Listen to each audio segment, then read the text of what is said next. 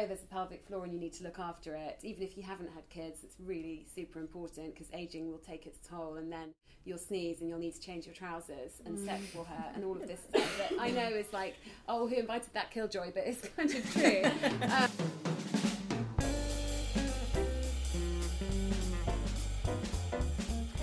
Hello and welcome back to the Vintage Podcast with me, Lena Norms. We've got a bit of a hot and steamy uh, Vintage Books podcast episode this week. We are welcoming writers Lisa Williams and Anika Somerville to the podcast. Uh, they are the Hotbed Collective, or at least two members of it, and they have written a book called More Orgasms, Please.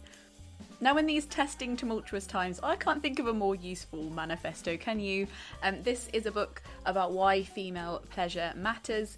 Like the podcast that inspired it, More Orgasms Please is like the best sort of chat between friends. It's punchy and playful, and it's on a mission to normalise female sexuality and educate us all about it. I met up with Lisa and Anika in a lovely bookshop in Shoreditch called Pages um, on Cheshire Street, uh, and we gathered together with lots of fans of the Hotbed Collective to chat about feminist porn, outsourcing stress relief to capitalism, body image, menopause, and much, much more. I really hope you enjoy this episode and enjoy the very wise wisdom from the women behind uh, More Orgasms Please, which is has been called the Couch to 5K for orgasms. So, on that note, Lisa and Anika, and a very bashful me to prod them about sex.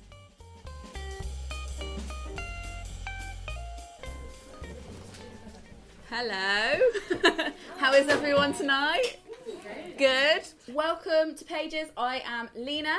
Uh, I'm the host of the Vintage Books podcast, and I am in the presence of greatness tonight. We have the two authors of More Orgasms, Please, Annika and Lisa. Welcome. Um, we're going to be talking um, about lots of different sensitive issues. We're probably going to swear a bit. Are you going to swear? a little bit. Maybe. yeah. Just Yeah, to let you yeah, know, there will be swearing.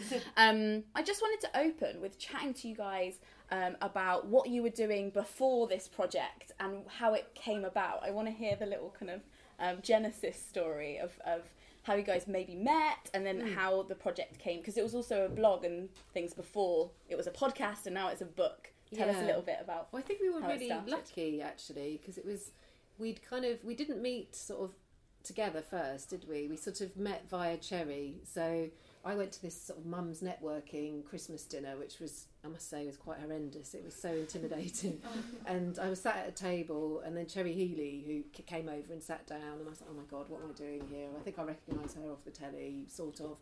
And anyway, we met then, and we had a conversation. People were getting quite drunk, and it sort of turned to talking about sex. And um, basically, people were saying that they weren't getting any, which I found quite surprising because these were, I was very superficial. I was thinking these are quite attractive, successful, entrepreneurial women. Um, why are they not having sex? I thought it was only me that was not having sex. Um, and so, and then separately, Lisa, you'd met Cherry, hadn't you? Yeah. Yeah, so this was a year later. So I met Cherry also at a Christmas party, and we also started talking about sex. Theme emerges, um, and I was like, and she actually stopped in her tracks. So I kind of like grabbed her as she was going down the stairs because I wanted her to talk at a panel um, that was about sex after kids. And she she had a suitcase and she was leaving the event, and I was a bit like, now or never, now or never. So I just sort of kind of collared her, and I was like, I know you're leaving, so that's fine. I'll just walk with you. I nearly offered to carry her case, but I thought maybe a bit much, so I didn't. And I and she was walking down the staircase, and I was like, "Oh, I'm the one who um, messaged you about chairing that panel about sex after kids, and you couldn't make it, but your agent said that you were really interested in the topic." And she stopped halfway down the stairs, put down the suitcase, and went, "Yes, couples are breaking up. What are we going to do about it?" And I was like, I like your spirit. So we went for a coffee that then turned into a G&T. And she was like, look, I'm really into this topic because I think it's really important. No one really talks about it. I was working on a parenting site at the time.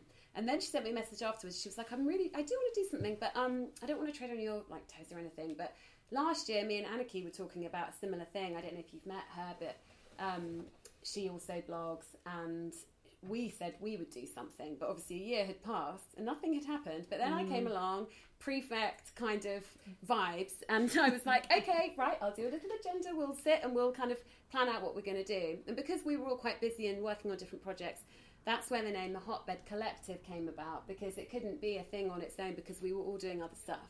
So we were a bit like, well, let's just do just talk about sex on wh- whatever platform we're working on or writing on or you know talking at, and that's really how it came about. So It was um, your idea very much. It was Lisa's idea. I think in every sort of successful duo, I'm thinking of. For some reason, I always have retro sort of references. So suddenly, I'm thinking of Hall and Oates, or um, I don't know, the two Ronnies, or whoever it is. I'm thinking there's always somebody who is quite. I don't, I don't know, a catalyst, an organizer, somebody who makes things happen. The Ravenclaw. and that's and so I think Lisa doesn't like it, but I think she is the person who sort of makes those things happen. Um, and then I don't know what role I am. I'm Ernie Wise. I'm the small one. I don't know what it is, but there's kind of there's a there's a dynamic that happens, and it was definitely Lisa's idea to do a podcast. And now at the moment, everyone is doing podcasts, and I think it's actually a bit of a podcast competition going on. But at the time, I think we were just at the cusp of sort of people starting Yeah. to talk about them. Um, and actually, I think with with sex, with the kind of talking about sex and relationships, it really does lend itself to being a podcast because we found that people were incredibly open. The minute they got into the studio, they started talking. We did some interviews where we'd go to people's houses and stuff. Um, and I think that it just it really took off from there. I think it really only started to take off once it became a podcast because up until then, I think we'd sort of been, what's it going to be? Is it going to be a book with lots and lots of stories in it? Is it going to be this? Is it going to be that? Yeah, but we Um, were we were sort of blogging about sex, and specifically, I was. So the reason I sort of started it was because I'd had a baby, and that really did change things for me because I was suddenly like, "What's the pelvic floor?" Didn't know. It's one of those things you sort of like only appreciate what you've got when it's gone. And I was like, ah, sex is really painful, A. And B, like, I don't really want to have sex. And C, like, I don't think I'm going to want to have it ever again because I had no sex drive whatsoever. And I was really confused by these feelings because I, I think I've always been like slightly prudish, but I was also just a bit like, okay, it's like now or never. Either I, because I'm not enjoying sex and I don't want it, and there's this new baby on the scene, like, that's like either I can say goodbye to it forever or I can like work on it. And that's really where it came from. And it sort of started with that angle. Mm. Um, mm. and I was writing about it with that angle, and I was noticing that people were really reading all these articles and they were getting a lot of mm. traffic even though no one was commenting, no one was sharing, but they were reading it. And I was like, I think people are really interested in this. And it's a good entry point, really, because you don't want to be like, oh, I'm going to write about sex. But when you sort of say, like, oh, there's a pelvic floor and you need to look after it, even if you haven't had kids, it's really super important because aging will take its toll and then you'll sneeze and you'll need to change your trousers and sex will hurt and all of this stuff that I know is like, oh, who invited that killjoy? But it's kind of true. um, and so that was a good entry point and Yeah. so that's really was sort of quite interesting and i don't and and it's now more it's about more than sex after kids now that kind of is still an important bit of what we do but we then found orgasm equality to be a much more interesting topic and it did bring in everything else um, under that same umbrella, including pelvic floor, which is probably the most boring chapter of the book. It's I'm diffi- sorry, it's but it's It's the most important. um, definitely, and I think I love as well that how it's a, a collective and like the idea of it, like al- almost I think working together as women is kind of a radical act, and when people are pitted Yeah. against each other so much, it's nice to see that and that you invite so many people on as well to get everybody's perspectives, and it feels like a really And we're very three-dimensional. different because I'm sort of. I think there's 10 years between you and me, probably. Like, Mm. in terms of age difference and life stage, and when Cherry's there as well. When we first got together, she was a single parent. Um, you were. I mean, we've had pregnancies at different stages. I had a.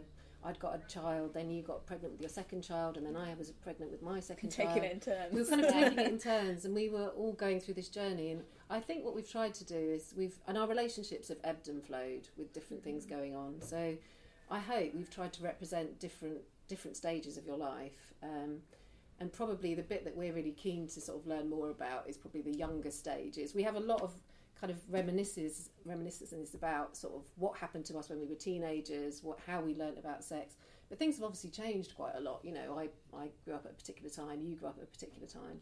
Um, I think that's what's quite nice is that despite the fact that we did start off talking about sex after kids, we have lots of people who follow us or listen to us who are a lot, a lot younger, haven't got kids, probably not interested in kids. So I think it's a quite a diverse group of people, and even women who are going through the menopause equally. We've had that. You know, I'm not going through the menopause yet, but we've had we've talked about that, and I've had Yeah, women totally. certainly We're really coming up to me and talking about it and saying, why doesn't anyone actually address what happens to your sex life when you go through the menopause? Or how come when I go to the GP and I talk about the menopause, he just gives me loads of medication? And, you know, it's kind of, it's opened up a lot of different areas for us to talk about. Yeah, and it feels like your point about being radical. It feels really radical, and yet like not radical at all. but Because that's we're what I- talking about, yeah. you know, we're talking about really basic stuff that most that you know male-bodied people will often take for granted, and we're talking about like bodily functions. And also, Mm-hmm. we didn't invent org- orgasms. I wish we had. That would have been. Can you imagine? Amazing. That was so so rich. Um, but we know that there's been a long line of people trying to um, trying to liberate female pleasure and tr- trying to normalize it. And as I was looking at the history of it all, I was like, we're not the first people to do this. But what's so weird is it just goes in ebbs and starts. So it seems like there's like a big sort of movement and everyone's going, hooray, it's so brilliant. And then it sort of stops, you know. And I think probably a good example is Sex and the City. So Sex and the City was like huge. And that's when I got my first vibrator and all of this stuff. And yeah, it, like it wasn't perfect, I know that, but at the same time, it did quite a lot for women's pleasure. Um, and then suddenly there was a massive backlash, and it was like it's really shit. And then suddenly, like TV moved on, and sex seemed like really cringy and old-fashioned.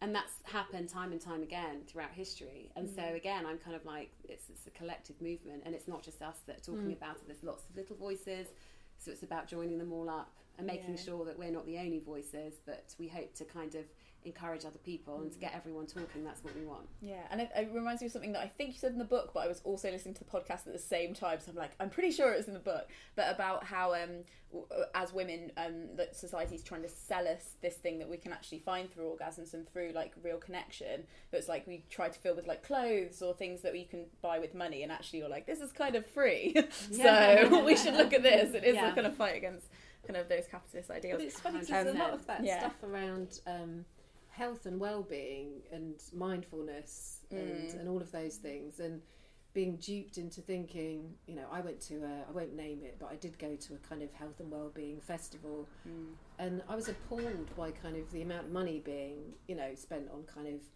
you know organic green hemp leggings that suck in your bum and you know you can do yoga in them and it was kind of it was a lifestyle and i know it is an attractive lifestyle but i was thinking actually if you've had a really awful day at work or you had an argument with your partner or you're feeling stressed out and you've got an anxiety attack having an orgasm is probably going to do more work in terms of relaxing you and bringing you into the moment mm. than spending 60 quid on this pair of leggings or you know mincing up some cashew nuts with some other you know matcha latte stuff. And i mean i'm I am a big Yeah. sort of believer in that. That you know, we kind of we don't have. I don't. I just don't think we have as much pleasure as we used to in our lives, and so they're quite precious those moments. And so, I think orgasms is it's an easy access. You know, if, if you can have an orgasm, and obviously it's it's it, you know you need to learn how to do that and know your own body.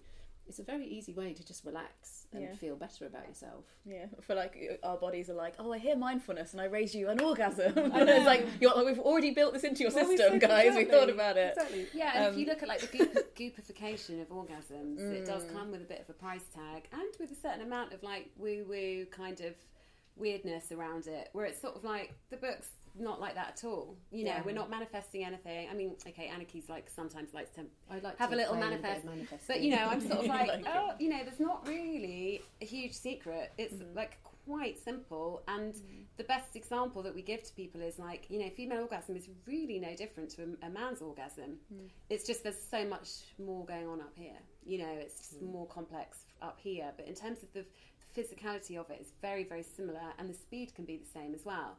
And that's how we you know that's what we want people to take away is like you don't need to spend loads of money on some kind of implement or expensive sex toy it's it's really is back to basics Mm. I really like that. Um, we were going to have a reading, I think. So um because we're in a bookshop did anyone read any Judy Blume or is that a kind of old reference that did anyone read okay good because i sort of reference. It's just interesting where people get their. It's really interesting where people get their first like references of sex and anatomy from, um, and I and so there's a book I read by Judy Blume, which I write about here, which refers to someone's special place. But because it was a euphemism, I didn't understand what that was. And so the first time I heard the word clitoris was when I was much older. Um, and I know that for you know people that are a bit younger than me, sometimes it's just there's different ways that you find out about you know the first time you find out about clitoris. I didn't really have the internet when I grew up until I was like 14. The, uh, this is from a chapter called "How Lit Is Your Clit," um, which, if you listen to the audiobook, is accompanied by a really lovely song. yes. Uh, okay. The first time I heard the word clitoris was when Ellen DeGeneres said it. I was 13 and watching late night TV. It was during a stand up routine about sex. And she talked about what a funny word it is and if you and how your tongue sticks out a bit when you say it. And so if you say clitoris enough times while performing oral sex on a woman, you could make them have an orgasm. I could gather by association that the clitoris must be somewhere near your vagina because I knew that was where the rude stuff happened. But back then, I wouldn't have been very familiar or comfortable even with the word vagina. I never, oh, sorry, I would have read it in a biology textbook, but I never used the word.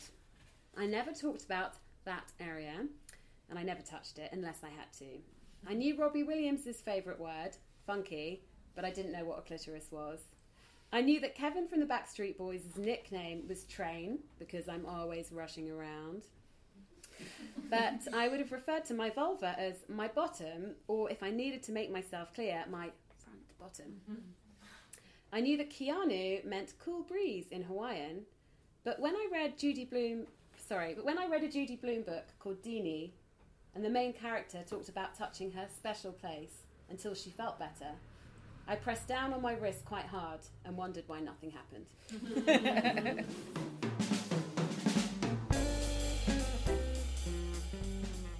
Thank you so much for listening to the Vintage Podcast. Uh, More Orgasms Please is available in all good bookshops and on audiobook. Do check that out. If you enjoy this episode, do take a moment to rate and review us on whatever platform you listen to podcasts on. Uh, do follow us on Twitter at Vintage Books and on Instagram at Vintage Books. And until next time.